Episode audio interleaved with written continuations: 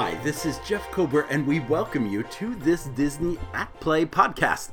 This week, Disney announces a totally new business segment to their Disney Signature Experiences called Story Living by Disney. It is a set of planned communities with a Disney-designed aesthetic and customer service experience.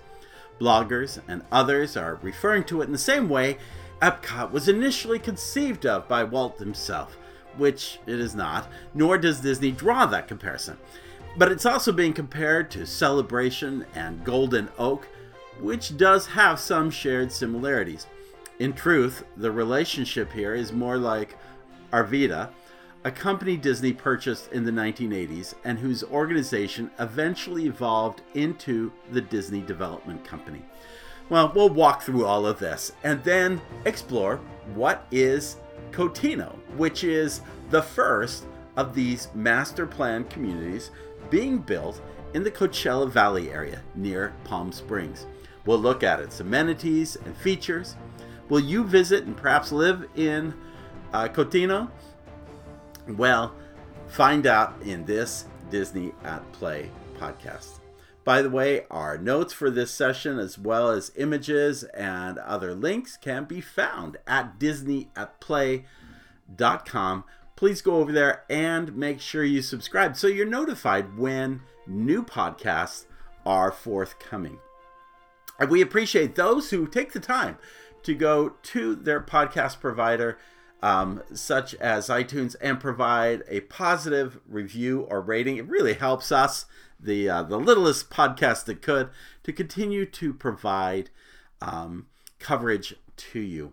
Well, let's take a look at some things going on. You know, we all, those of you who attend to this podcast, and by the way, I should also mention there were other announcements this week, and we're going to get around to those, particularly as it relates to the metaverse and this whole thing of technology. I have not left it. I did my last podcast around what works in technology. You're going to want to listen to that at Disney. It's kind of a fun podcast, but then we're going to get to the serious issues and whether or not Disney can handle the metaverse. All of that relates back to other podcasts we've done previous, so make sure you've caught up on our podcast because there's a lot to catch up. One of them is a podcast that asks the question, are you Disney's customer? And that plays out in a big way because their Disney Signature Experience is clearly playing out to a very high-end or high-earning customer. And you may or may not be part of that category. But let's go back to Epcot. You'll recall that Epcot, the experimental prototype community of tomorrow, came from Walt Disney as a way to address the challenges in transportation, congestion, pollution, blight, and other problems that were facing cities in America at that time. There are a number of stories, apocryphal perhaps in some instances, of how Walt got fixed on the idea of focusing on improving cities. We do know that Robert Moses, who really pulled the way for Walt to come to New York to do the World's Fair, Robert Moses was New York City's big city planner. For better or worse, he was the heart of city planning. If you've seen West Side Story, the new film, you'll see how the Lincoln Center comes in to take out what was the older section of town, forcing people out. That was part of Robert Moses. He was the man in charge of the New York World's Fair and really wanted Walt to be a part of it. Of course, that gave Walt even more access and opportunity to talk to other corporations, learn about their technologies, see their solutions, and how they might improve. And also, one of my favorite stories is that one time he and Lily were babysitting the grandkids while Ron and Diana were out of town, and he was woken up early in the morning by a garbage truck coming through to pick up the garbage. And again, one of those moments where he says, there's got to be a better way of doing this. And so he really looked at Epcot as being a place to showcase those solutions. And when he got up to do that last film that he did, that's what he paraded, was an entire community. In fact, actually, a time or two, he called it a city, experimental prototype city of tomorrow. But what he was not doing was referring to a residential or just a resort community. Now, some people who have gotten on board to the announcement of this whole Disney signature experience dates it back to Walt and Epcot and say, well, you know, Walt Disney really wanted to build a better town and that type of thing, and this is what, in the spirit of that. That's not really what Walt wanted to do. Walt wanted to address entire issues around transportation, communications, municipal services, and even governance. Walt had envisioned an Epcot which had residential areas. You remember, you see this model as you go through the People Mover in Tomorrowland, at the Magic Kingdom, at Walt Disney World. You see this model which has residential areas, but also schools, churches, shopping, parks, downtown offices, high rises, and other aspects that aren't even remotely connected to a project like this. This is simply a residential and/or resort community. The first of these to be built is Cotino, and it has really little or nothing to do with Epcot. It's not experimental, nor does it represent a futuristic approach, how a community faces many urban challenges. In fact, if anything, it allows you to hide from the problems that are facing many communities. It's a master-planned community like Epcot, but it is not Epcot. And even Disney has not been drawing that parallel. In fact, Disney didn't even draw that parallel, or learned very quickly not to draw that parallel when it built Celebration. But before Celebration, one of the things that is very similar to what we're doing here is a corporation called Arvida. Arvida came from a time when Disney was under siege, when there were wolves to fend off on Wall Street. And they were trying to take up at least 10% of the company's shares so that they could kind of control who was on the board, and thus be able to control the company, and thus sell the company off in little pieces to make more money than what the collective of the company was holding. And so in order to fend off those wolves, Walt Disney Productions at that time purchased a real estate entity called Arvida, so as to minimize the percentage of stock shares that those wolves were holding. Arvida, maybe Arvida, I'll get to that, was founded in 1958 by industrialist Arthur Vining Davis, who used the first two letters of his names to create the company name Arvida, Arthur Vining Davis. That's why I'm tempted to say Arvida, because vida is Spanish and means life, but in truth, it's not a Spanish word. It's just a breakdown of the individual who founded it. Over the years, Arvida developed more than 60 communities with more than 40,000 homes, 30 golf courses in places like Florida, Georgia, Texas, California, North Carolina. A lot of building. When you go down to Boca Raton, a lot of development came from the work of Arvida. Now, in time, when it was brought in, they were like, okay, what do we do with it now? In time, it became known as DDC, or the Disney Development Company. The Disney Development Company is a Disney subsidiary. It was formed in September of '84 and was responsible for master planning, development, and asset management of the company's non-theme park real estate assets. For instance, lots of hotels, company office buildings, and eventually the town of Celebration. It eventually merged with Walt Disney Imagineering in May of 1996, which was just before I came on board the organization, the Walt Disney Company, and I will tell you that I don't remember anybody being really happy with that merger. I think Imagineering got the short end of that deal, and it was always frictious from day one, as I recall. And yet, you know, they needed people who knew this kind of thing, but they didn't have the imagination of Walt Disney Imagineering. So let's talk about Celebration. I was here working in the 90s when Celebration came out of the ground. I actually was operating a water park across from the main entrance. I literally watched it come out of the ground as it was built. And I was with Disney about the time they started to sell homes. The demand for homes at that time was so big that they actually ran a lottery. I was working in a division of the company where a fellow employee, a fairly young married man, entered the lottery, and he was like number 7 to be picked. Purchased one of the first homes as you drove in. He didn't make the kind of money you could afford to build a home. I purchased the home the same year that the homes came out. I would have loved to have had a home in Celebration. In fact, I remember looking at images of what was the original Epcot and what that would look like back in the day when it was first premiered in the Art of Walt Disney. And I always thought about living there, but honestly, I got there and I was like, this is twice as much money than I'm really able to spend. He was able to afford it because his in-laws had kind of anteed up to help support him, and that was fine, but it was a very expensive set of homes. Now, they've gone up in value ever since. I've moved since and to another home, to a larger home, but I wish my home had gone up in the same kind of value. It did. It increased in value.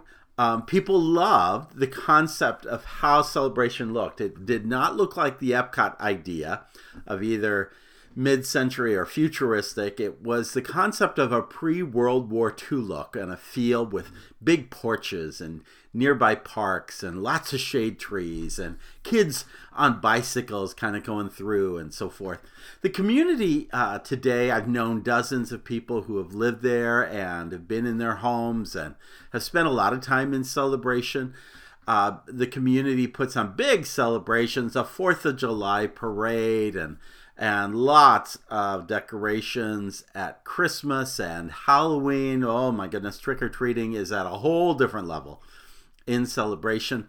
The nearby hospital ran by Advent Health is world-class. I have actually taken groups there through tours because the facilities are so impressive.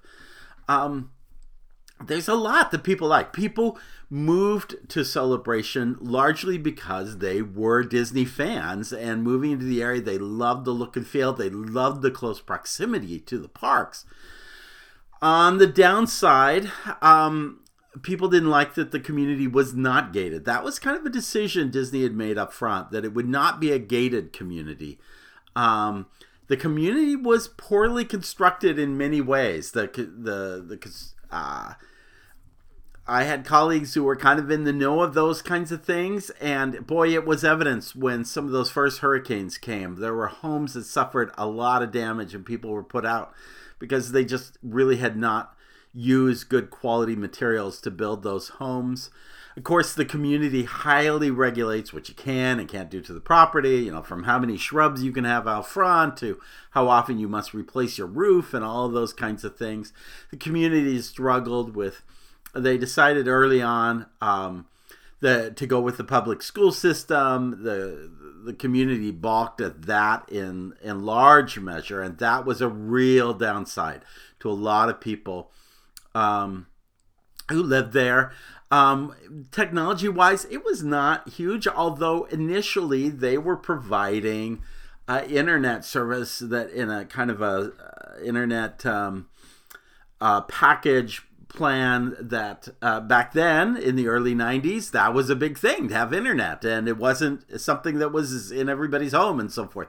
So that was a big thing that they offered, but then the internet kind of changed and it is kind of varied over the years and so forth. Again, the values of homes have continually risen over the years. And while Disney still owns the property, it did eventually distance itself from running it or even having really any association with it or really talking about it being part of their Walt Disney World portfolio. Ultimately, many people came to Celebration looking for this ideal experience. Honestly, I found that many left a few years later. It wasn't living up to their high expectations of what they wanted. And but it continues on today, and many people are very happy with their lifestyle in Celebration. Disney went on to create another residential area called Golden Oak. Golden Oak is named after a studio ranch that Disney bought way back in late 50s, early 60s. And it was called Golden Oak. It was called Golden Oak because this guy was looking for gold and fell asleep and woke up and found a nugget or something of that nature, right where he had been falling asleep, something of that legend. At any rate, they named it similarly, this area. So it has its roots from a California studio ranch that the company owns out in California. But this is actually a gated community that sits right in the, well, I want to say in the heart of Walt Disney World, more like on the shoulder. Maybe the left shoulder, maybe. Unlike Celebration, this is a gated community. If you don't have purpose to go in, you ain't going in. Homes are, for all intents and purposes, much closer than they are if you were to live in Celebration. About as close as you can be to any of the Disney parks overall. There are some homes real close to Animal Kingdom, some just north of Magic Kingdom. This one is perhaps the closest between all of them. In truth, while it is a high-end area with multi-million-dollar homes, it's really a community sandwiched between a campground, i.e. Fort Wilderness, and Disney's warehouse district, where they store all your merchandise and food and beverage and everything like that. It's not a real idyllic place. There's not a school nearby. It's really not targeted toward primary homeowners, but rather high-income owners looking kind of for a second home investment. And as I've been through, the number of times I've been through, you kind of wonder how many people are really staying there at any given time. The homes are beautiful, and it's a beautiful neighborhood, but you don't really see people casually walking through or so forth. Not that you see it more in Celebration, but definitely not here. The centerpiece of it is a Four Seasons resort, which is one way if you want to come see that subdivision is to get a reservation for dinner or something at Four Seasons. My opinion of Four Seasons, which overarchingly is a very, very strong upper-end brand. I have no problem with Four Seasons. This one seems to model a living mausoleum. It is just, you walk through it and it's minimalistic marble. And it's just, it doesn't do anything for me. But Disney did build this Golden Oak, and it has done very well in terms of sales. Like Celebration, there were people who had the income. That income level Disney wants to take advantage of. And it is in those income levels that this new experience is being offered called Disney Story Living by Disney. The first of these to be built is Cotino. Not Covina, not West Covina, but Cotino. And I gotta tell you, that's not a name to remember, but it is called Cotino. They are exploring, and has said they are exploring, a number of locations, but they've only announced one location so far.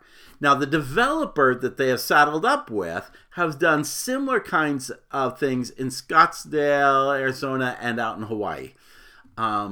This is clearly marketed to, and it is a 55 plus or over community. That means children are not really invited to live there. So if you think it's a family place, not so sure.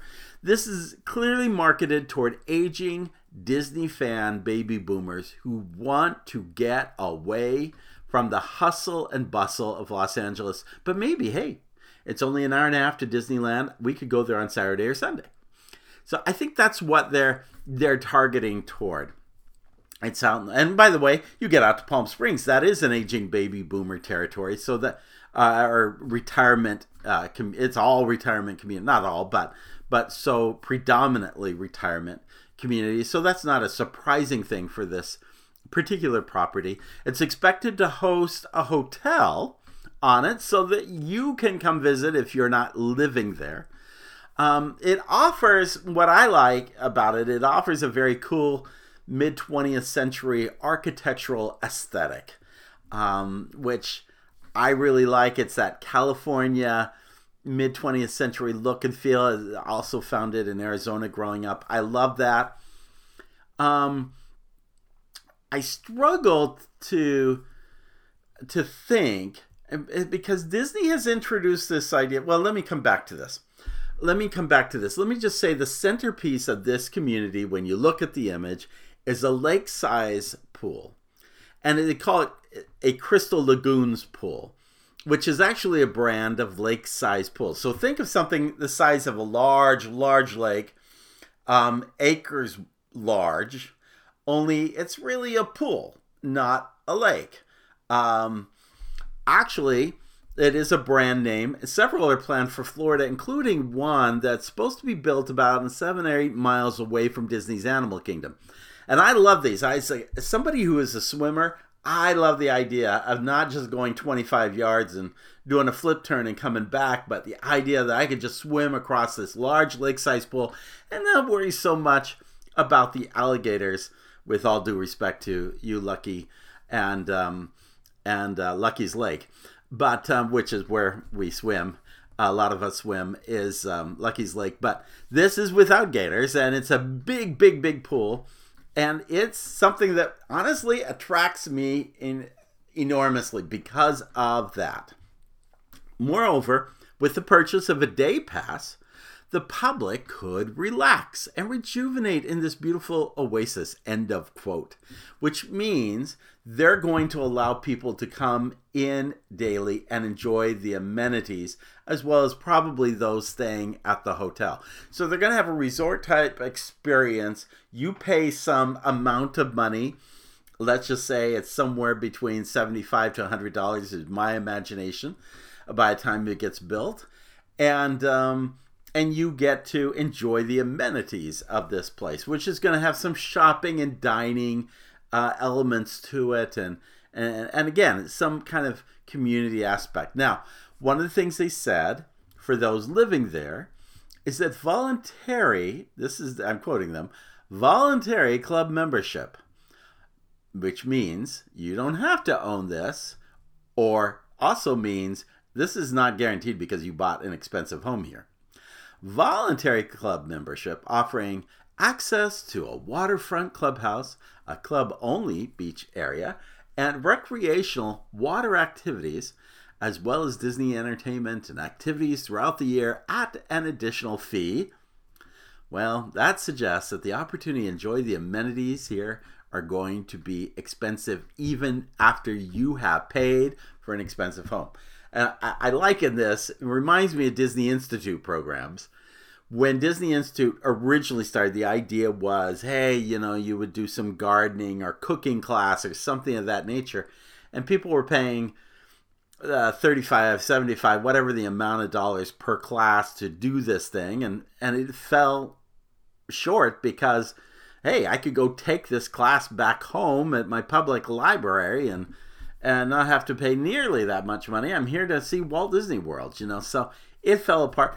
I just wonder how many people are willing to pay those additional fees to have those kinds of activities. They refer to the Disney Touch. The Disney Touch really suggests that the development company that builds this can use managed by Disney cast members who will deliver world-class service and, of course, fun, end of quote. So you understand this is a home builder, or a community builder, and they're going to build this and they're going to use the Disney name, and Disney's going to play a role in making sure that the design aesthetic aligns with their thinking. And yeah, you can have Disney cast members. I just wonder though, how long, again, going back to the celebration, how long Disney is going to stay connected with this community. It seems to me that this home builder has put up all the money up front, and Disney just has to add its name and then gets some commission off the back end of it. So that's kind of one of my concerns about this. Is it?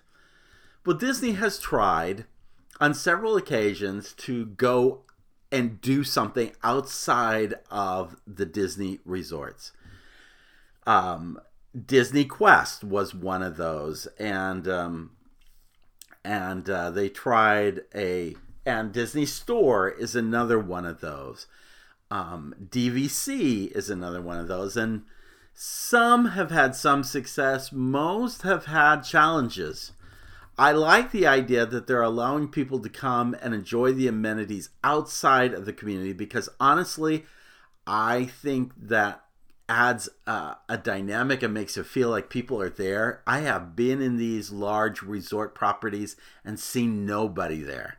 And it just, when it's dead, it doesn't work as a place to be, so to speak. So I really like this. And I really like the idea that Disney's trying other things. Going back to what we said earlier, this is part of the Disney signature experience. What that means is, when we say Disney signature experience, is they're honing in on that high-end market, which is willing, probably making easily $400,000 a year, at least in combined income, and can afford these kinds of lifestyles. Disney Cruise Line is a little bit of that. Adventures by Disney is a big kind of that. And Disney's looking to bring more of those kinds of adventures. This is one of them. And honestly, I don't blame Disney for trying it out. I think it's a good idea. The facility looks great. I am sure that the builder is pretty decent, that Disney's tried to team up with a good builder. I'll swim in a Crystal Lagoon anytime. That sounds really cool. Not sure I want to pay $100 for it, but, you know, whatever that amount is, I'd like to try it at least. Living there, not sure that I want to live in a place where, you know, it's all over 55. First of all, I have children who are with me, and they are not over 55, and they, because of their lives, they're not going to be able to live independently on their own. So I probably fall out of that category. I know other retirement communities like that will not allow individuals like that to live in those facilities, which is really kind of funny, because when you think of Disney, you think of a family kind of operation, and yet this is not going to be that. It's going to be retired people. Do I think it's going to be popular? Do I think it's going to be sold out? Absolutely. I have no doubt that this is going to be a hit, at least initially. And who knows? Maybe Disney will go on to do other locations as well. I have no problem, because with Disney, you got to try. You miss 100% of all the hits you never, shots you never take. Wayne Gretzky, and Disney needs to take hits like this. And I appreciate, coming out of COVID and all the craziness, they probably have been thinking about this for several years. I appreciate them doing new things like this. Metaverse, I think, is a new thing that they need to be involved with. Will it work? I think they need to pay attention to some of the lessons from Golden Oak, which is better a mausoleum, and Celebration, which had a lot of hype but failed to live up to a lot of things. I think it has to look at all those issues for it to be successful. But Story Living by Disney, that may be something that we see in communities all across the United States in time. Well, that ends this Disney at Play podcast. We appreciate you joining us. Thank you for being a part. As always, please check out our Wayfinder Society, where you can learn more about Disney. As little as $1 a month, you can have access to some really great interactive tools where you enjoy the Disney experience. And as always, remember that this podcast, we just want you to Check us out. So subscribe to your local podcast group. Check out and subscribe to disney@play.com so you can be alerted to those podcasts, and hopefully we'll see you soon. We've got a lot to talk about with the metaverse and technology and all those other things, and oh, there's so many things going on in the parks as well. So join us. We will look forward to our upcoming podcasts as we bring them to you. And finally, we say to you, in the words of Sinbad Storybook Voyage, always follow the compass of your heart. Have a great day. We'll see you real soon.